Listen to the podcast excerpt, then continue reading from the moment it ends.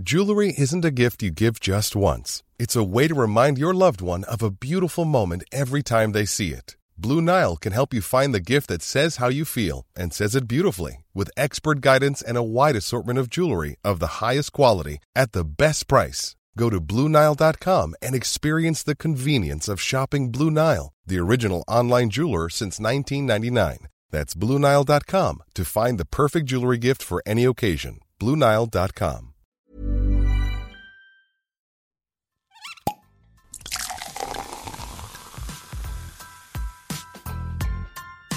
Eine Frage des Geschmacks. Der Falstaff Gummi Podcast. So, ihr lieben Podcast-HörerInnen, schön, dass ihr wieder dabei seid. Ich habe heute einen Gast aus Kärnten vor mir sitzen, der die lange Reise auf sich genommen hat.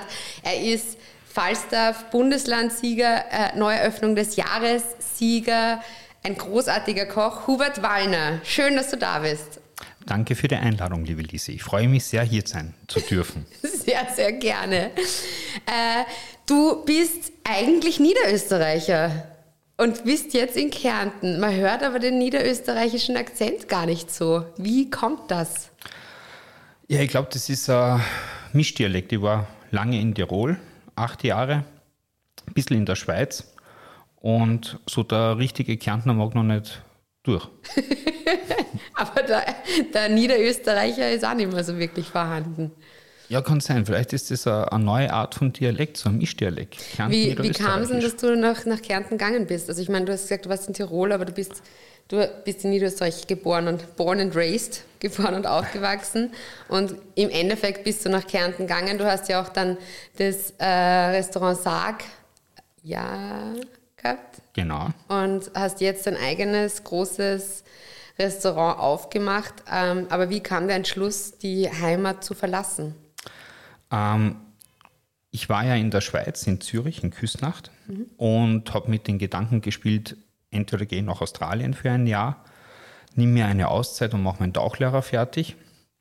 Und dann kam der Peter Springer auf mich zu. Ähm, der hatte ein Restaurant in Kärnten und hat dann noch Freunde, die Julischka Bulitzki und den Günther Fadal, und die haben mit den Gedanken gespielt, ein Restaurant zu eröffnen. Und der Peter hat mir das vorgeschlagen, ich soll mir das mal anschauen. Es hat meine Neugierde sehr geweckt, weil es gab nichts außer einen Plan. Und der Plan war, das Restaurant Karame in Felden zu eröffnen. Und so bin ich 2005 nach Kärnten zurück oder bin nach Kärnten und ich habe mir sehr in die Gegend verliebt. Es hat mir von Anfang an gefallen. Ich war im Februar vorstellen und bin im Februar leicht beschneit die Süduferstraße entlang gefahren und habe mir gedacht, boah, der Wörthersee ist viel schöner wie der Zürichsee, mhm. da will ich bleiben. Und so bin ich nach Kärnten. Schön. Und du hast dann da sehr erfolgreich das Restaurant äh, geführt, beziehungsweise dann auch das Sarg-Restaurant ähm, eröffnet, beziehungsweise hm. hast dich jetzt dann vor zwei Jahren getrennt? Ja, wir sind, äh, 2020 war die letzte Saison. Mhm.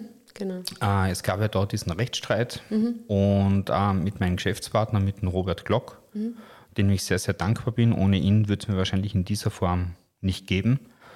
Und wir hatten den letzten Tag ähm, im November mit Corona natürlich, wo wir den Betrieb schließen mussten, was gut war auf der einen Seite für uns, weil wir hatten so Zeit, das Seerestaurant Sarg auszuräumen, haben das dann übergeben mit 10. Januar 21 und war für mich perfekt. Der Trennungsschmerz war so überwunden und äh, ich konnte mich noch auf das neue Restaurant konzentrieren. Wir haben das gebaut in 90 Tagen und hatten nur zur Vorstellung 28.000 Kubik Aushub. Der Eigentümer, der Herr Unterkofler, hat mir die Tiefgarage hingebaut und alles, was im ersten Stock quasi ist, das haben wir selbst finanziert und gebaut.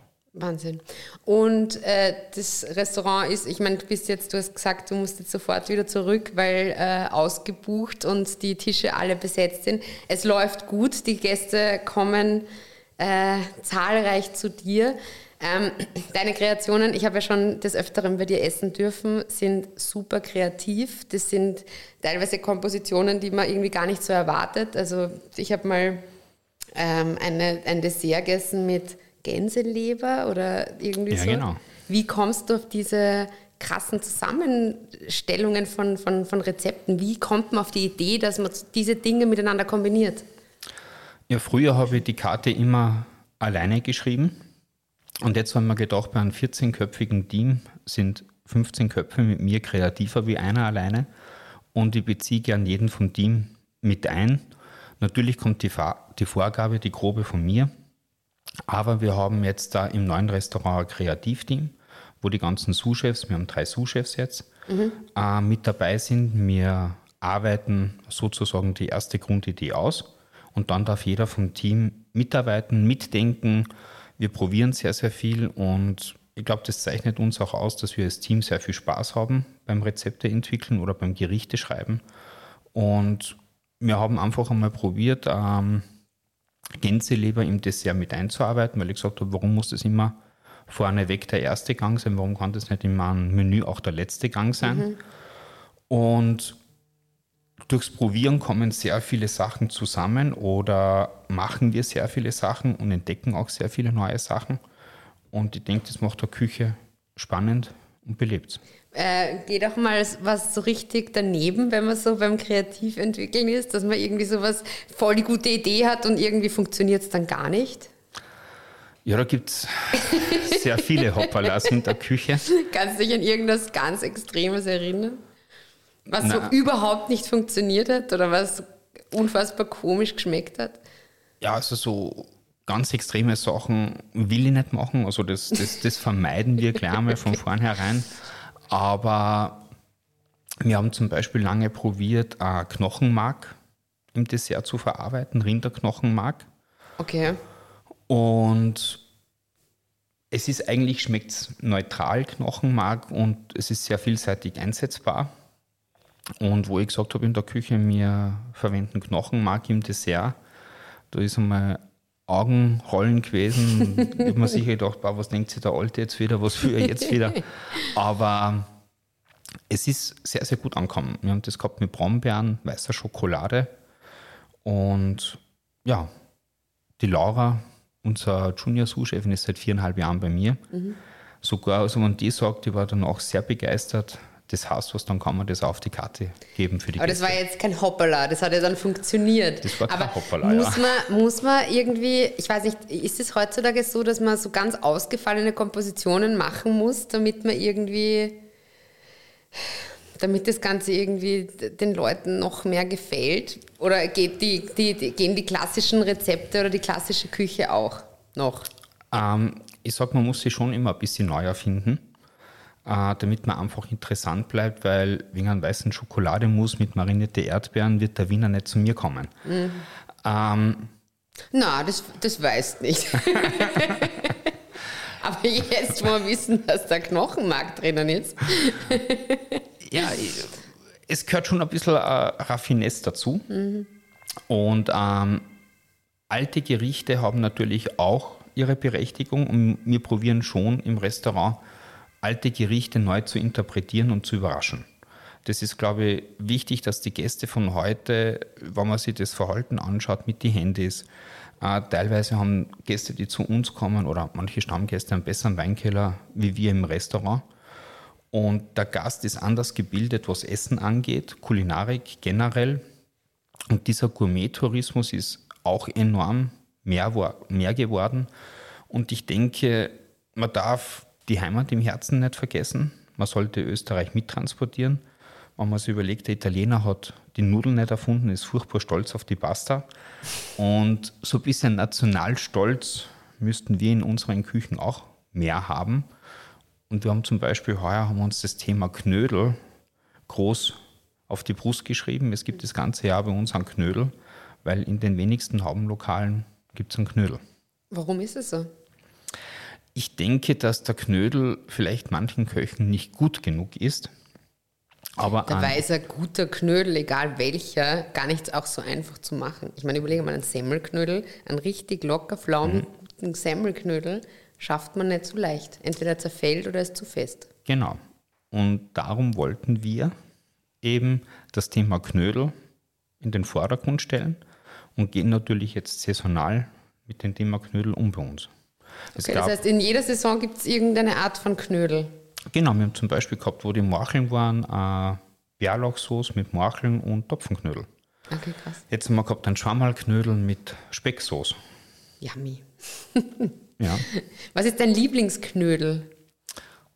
ja ich habe gerne einen Semmelknödel. Ja? Oder, na, nur geiler ist ein Haché-Knödel. Baden liebe. Haché-Knödel. Was ist der Unterschied zwischen Haché-Knödel und Fleischknödel? So, Haché-Knödel und Fleischknödel. Bei uns in Kärnten sagt man ja Fleischknödel, da sagt man nicht Haché. Okay? Und ich glaube, Haché-Knödel ist in Niederösterreich, Wien, so die Wurstreste faschiert. Gell? Und in Kärnten sagen sie da einfach Fleischknödel dazu, weil sie das mit dem Sellefleisch machen. Ja, okay. Aber das ist schon was Gutes. So ein, so ein Haché-Knödel. Herrlich. Ja, ich, liebe das. Ein Krammelknödel, ein guter Krammelknödel ist extrem schwer zu machen. Ein, ein. Haché-Knödel, ein Fleischknödel. Ja. Und ich glaube, ein Koch zeichnet nicht nur aus, dass er ein Steak Medium braten kann, das kann ja jeder, wenn er das drei, viermal macht. Es sind eher die einfachen Sachen. Ah, das würde ich gar nicht sagen. es gibt genug Restaurants, wo man sagt, wir hätten sie gern ihr Steak und dann sagen irgendwie drei Personen am Tisch an unterschiedlichen äh, Garungsgrad sozusagen und dann ist die, die Chance, dass alle den gleichen haben, nämlich durch, ist sehr hoch. Okay. Also, Also- müssen wir zu uns kommen. Stimmt, absolut. Ja, und ich glaube eher, das Einfache, ich muss nicht auf dem Teller, was ich wie viele Geschmackskomponenten haben. Wenn ich drei, vier oben habe und die sind perfekt, das macht für mich einen perfekten Teller aus. Du sag, äh, wenn du zum Beispiel jetzt, ich meine, du kochst sehr viel, du bist total kreativ, gibt es auch mal eine Phase, wo du sagst, du willst überhaupt nicht kochen?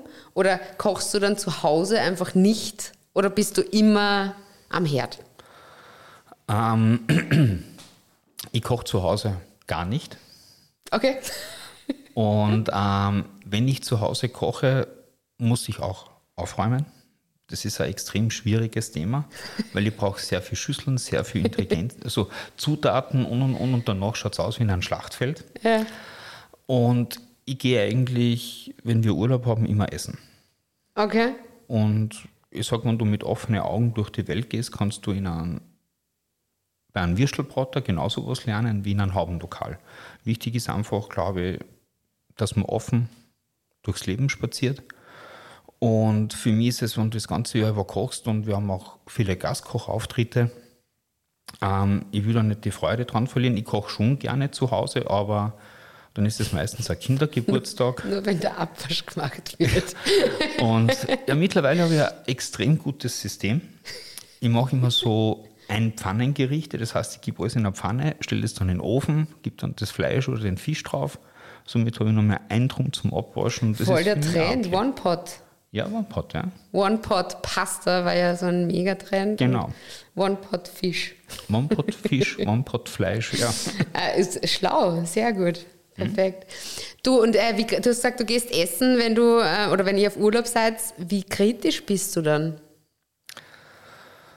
Ähm, da muss ich unterscheiden. Wenn ich jetzt in ein Gasthaus gehe und ich erwarte mir einen Gourmet-Standard, dann bin ich falsch. Also ich kann jetzt nicht hingehen und sagen, Gottes Willen, äh, der Schweinsbraten passt da überhaupt nicht. Also früher habe ich es immer vermieden, wenn irgendwas daneben gegangen ist, dass ich es ehrlich gesagt habe, weil ich wollte nicht als arrogant abgestempelt werden.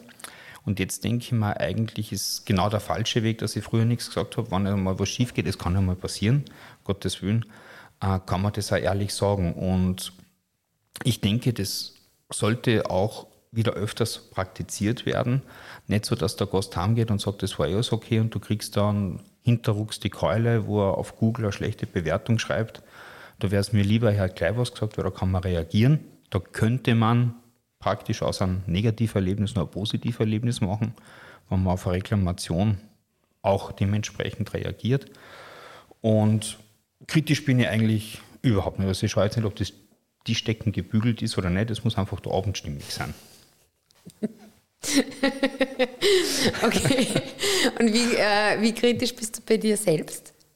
Oder wie streng bist du da auch, irgendwie, wenn was mal daneben geht oder wenn, wenn dein, dein Team vielleicht mal was nicht so perfekt macht? Ich bin da sehr, sehr streng. Und das ist eigentlich auch wie soll ich sagen, das Anstrengende, dass du jeden Tag perfekt sein musst. Es gibt nicht 99 Prozent, es gibt nur 100. Und die Gäste, die kommen, bezahlen ja auch dafür nicht wenig Geld.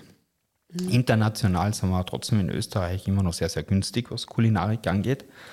Ähm, Ihr oder wir generell in Österreich? Generell in Österreich. Mhm. Mhm. Und ich sage, der Gast von heute, wenn du rausgehst und sagst, es passiert wirklich ab und zu mal was bei uns, gell? Und du gehst raus und also ich gehe dann raus und sage zum Gast, es tut mir leid, es ist jetzt das und das passiert. Wir machen das neu, es dauert zehn Minuten länger. Ist der Gast die, das Verständnis dafür ist da, mhm. als wie du gehst gar nicht raus und versuchst den Fehler zu verduschen. Der wartet vielleicht dann umso länger. Und für das hat er kein Verständnis. Wenn du jetzt sagst, mir ist mal ein Stück Fisch runtergeflogen, mhm. und ich gesagt, wir müssen jetzt den Fisch neu machen, der ist auf den Boden geflogen. Dann sagt er, ja, überhaupt kein Stress, Herr Warner, dann ist es ihm nichts an, wir warten. Oder wir essen den Fisch vom Boden. Ja. For free. Einmal abgewaschen.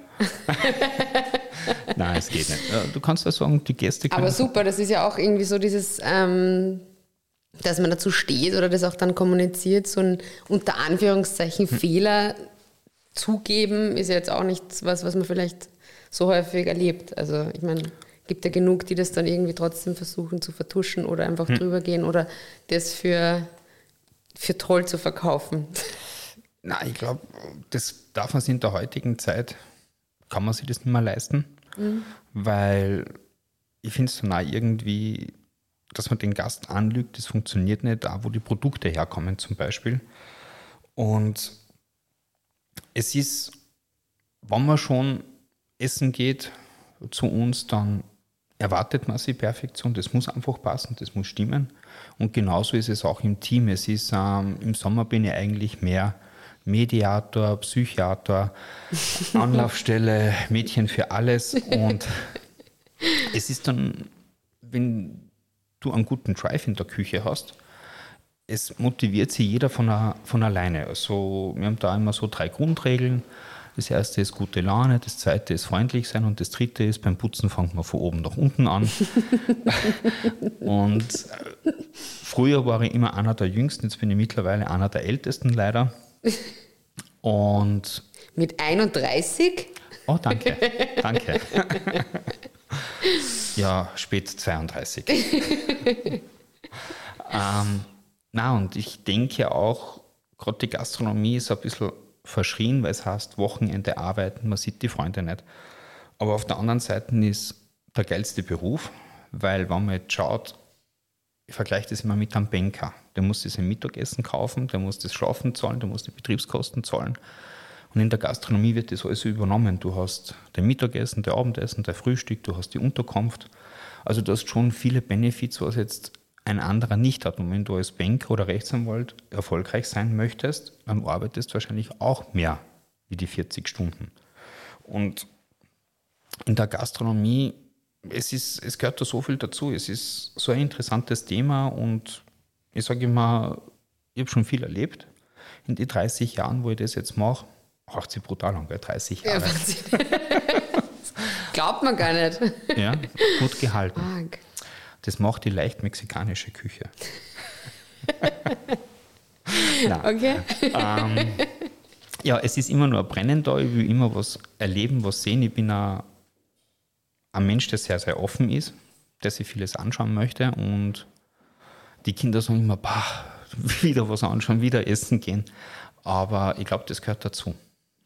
Aber ist man nicht irgendwann trotzdem müde? Oder ich meine, es ist trotz, also bei allen, du machst das jetzt gerade sehr schmackhaft, den Beruf, äh, aber es ist schon echt ein Knochenjob teilweise, weil ich meine, man arbeitet trotzdem wirklich, also im, im, im unter Anführungszeichen schlimmsten Fall von, von vormittags bis hm. spät nachts, weil du ja Vorbereitungen machst, wenn du jetzt zum Beispiel mittags auch theoretisch Küche hast. Ihr habt ja das Bistro auch direkt unten ähm, am wunderschönen Wörthersee mit wunderschönem Ausblick. Also es ist dort echt herrlich. Die Küche ist großartig und dann habt ihr oben eben das hm. Gourmet-Restaurant. Da wird ja durch, durchgehend gekocht. Das ist schon irgendwie kräftezehrend, oder? Oder ist es durch positive Einstellung und, und, und, und jobbejahende irgendwie Einstellung ist es dann besser? Wir haben im Sommer rund 50 Mitarbeiter. Mhm. Und wenn ich da jetzt mit einem faden Gesicht durch, durch die Betriebe spaziere und sage, das kotzt mir an oder das will ich nicht oder scheiße, jetzt stehe ich wieder da, dann färbt es auf die Mitarbeiter ab. Ähm, ich bin einer, ich schreie nicht, wenn es ein Problem gibt, wird das diskutiert, ich bin auch nicht nachtragend. Ähm, ich probiere immer gute Stimmung zu machen, das ist sehr, sehr wichtig. Ähm, wir haben eine extrem laute Mucke in der Küche, wo jeder mal sein Handy verbinden darf. Im Sommer, also nach diesem Sommer muss man das überlegen, ich habe da Musik gehört, das war nicht so mein Geschmack, von Rammstein angefangen über schwersten Techno. wow. Aber ich sage, wenn du was gerne machst, mit Liebe, Leidenschaft und aus Überzeugung, dann färbt es auch ab auf die Mitarbeiter. Und sicher ist es, gibt Tage, da bin ich auch einmal unmotiviert, wo ich mir denke, scheiße, wieder, aber du schaust dann in die Küche und es sagt jeder Hallo Chef, guten Morgen Chef. Und da ist so ein positiver Vibe drinnen. Ähm, und bei uns dürfen die Mitarbeiter sehr, sehr viel. Mhm. Die haben sehr viele Rechte. Sie haben aber auch Pflichten. Und das wird bei uns nicht vergessen, weil viele glauben, sie haben mehr Rechte als Pflichten. Wir sind auch sehr großzügig. Und das kommt aber zurück, weil viele vergessen, dass eigentlich das Wertvollste vom Betrieb ist nicht die Einrichtung, der Wein oder der Chef, das sind eigentlich die Mitarbeiter, weil ohne Mitarbeiter ist man nichts. Und ich schaue wirklich sehr auf jeden Einzelnen. Ich frage auch immer nach einem freien Tag. Ich probiere es mal zu merken bei so vielen Mitarbeitern, was er jeder im Freien macht. Mhm. Und frage sie, wenn sie wieder zurückkommen, was hast du gemacht, wie war das Wandern, wie war das Schwimmen. Mhm. Und möchte auch da den Mitarbeitern Interesse zeigen. Und ich kann mich aber auch auf die Mitarbeiter verlassen, so wie es jetzt war, wo wir das Catering gehabt haben oder bei der Frau Gürtler mit dem Catering. Ähm, du schreibst in die Gruppe rein, wir haben auch WhatsApp-Gruppen bei uns. Und es schreiben fünf, sechs zurück, die da begeistert sind und mitfahren möchten. Und da bei einem Catering, wie es jetzt war, in, in Seefeld bei der Frau Gürtler, die zwei Burschen, was mitfahren, der Matteo und der Paul, und gesagt, Chef, und ein nächstes Catering ist, wir wollen wieder unbedingt mit dabei sein. Mhm. Mhm. Und wenn die das in der Schule sagen, ähm, kann man vielleicht auch mehr für die Gastro begeistern. Und ähm, das heißt, der, der Laden läuft, auch wenn du jetzt nicht da bist. Du bist äh, ab 5. Oktober im Ritz-Carlton Gastkoch. Da wirst du vor Ort kochen und bist da durchgehend da? Oder wie, wie wird das aussehen? Wie ist da das neue Projekt? Ja, es ist also, wenn ich nicht im Restaurant bin, mhm. ist zu. Okay. Und bei der Frau Gürtler habe ich eine Ausnahme gemacht, mhm. weil wir eine Veranstaltung hatten, und da war es jetzt nicht zwingend notwendig, dass ich im Restaurant bin. Mhm. Und ähm, unsere Zusammenarbeit mit dem Ritz-Carlton, mit dem Restaurant District, ist vom 5. Oktober bis 5. November. Und es gibt Tage, da bin ich verpflichtend im District, so wie am 5. Oktober koche ich persönlich. Und dann hat die Leitung übernommen mein Sous-Chef, der David Traun, mhm. der mich in dieser Zeit vertritt.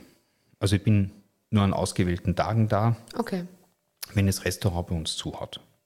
Das heißt, wir müssen unbedingt, äh, also alle ZuhörerInnen müssen unbedingt ab 5. Oktober bis 5. November, die in Wien sind, müssen schauen, dass sie auf jeden Fall da einen Tag erwischen, wo du da bist und deine Küche kochen, also deine Küche testen können, beziehungsweise sonst müssen sie einfach einen wunderschönen Wörtersee in dein Restaurant oder so. Ist ein wunderschöner Ausflug. Ich danke dir vielmals, dass du die Reise auf dich genommen hast, dass du hergekommen bist. Das ist ja doch ein bisschen, also ist ja doch ein Stückerl.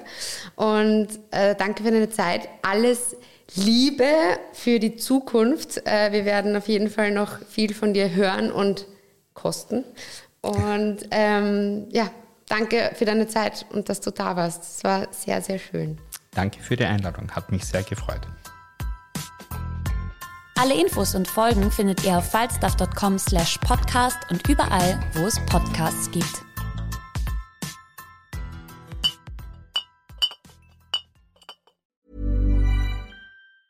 Ever catch yourself eating the same flavorless dinner three days in a row?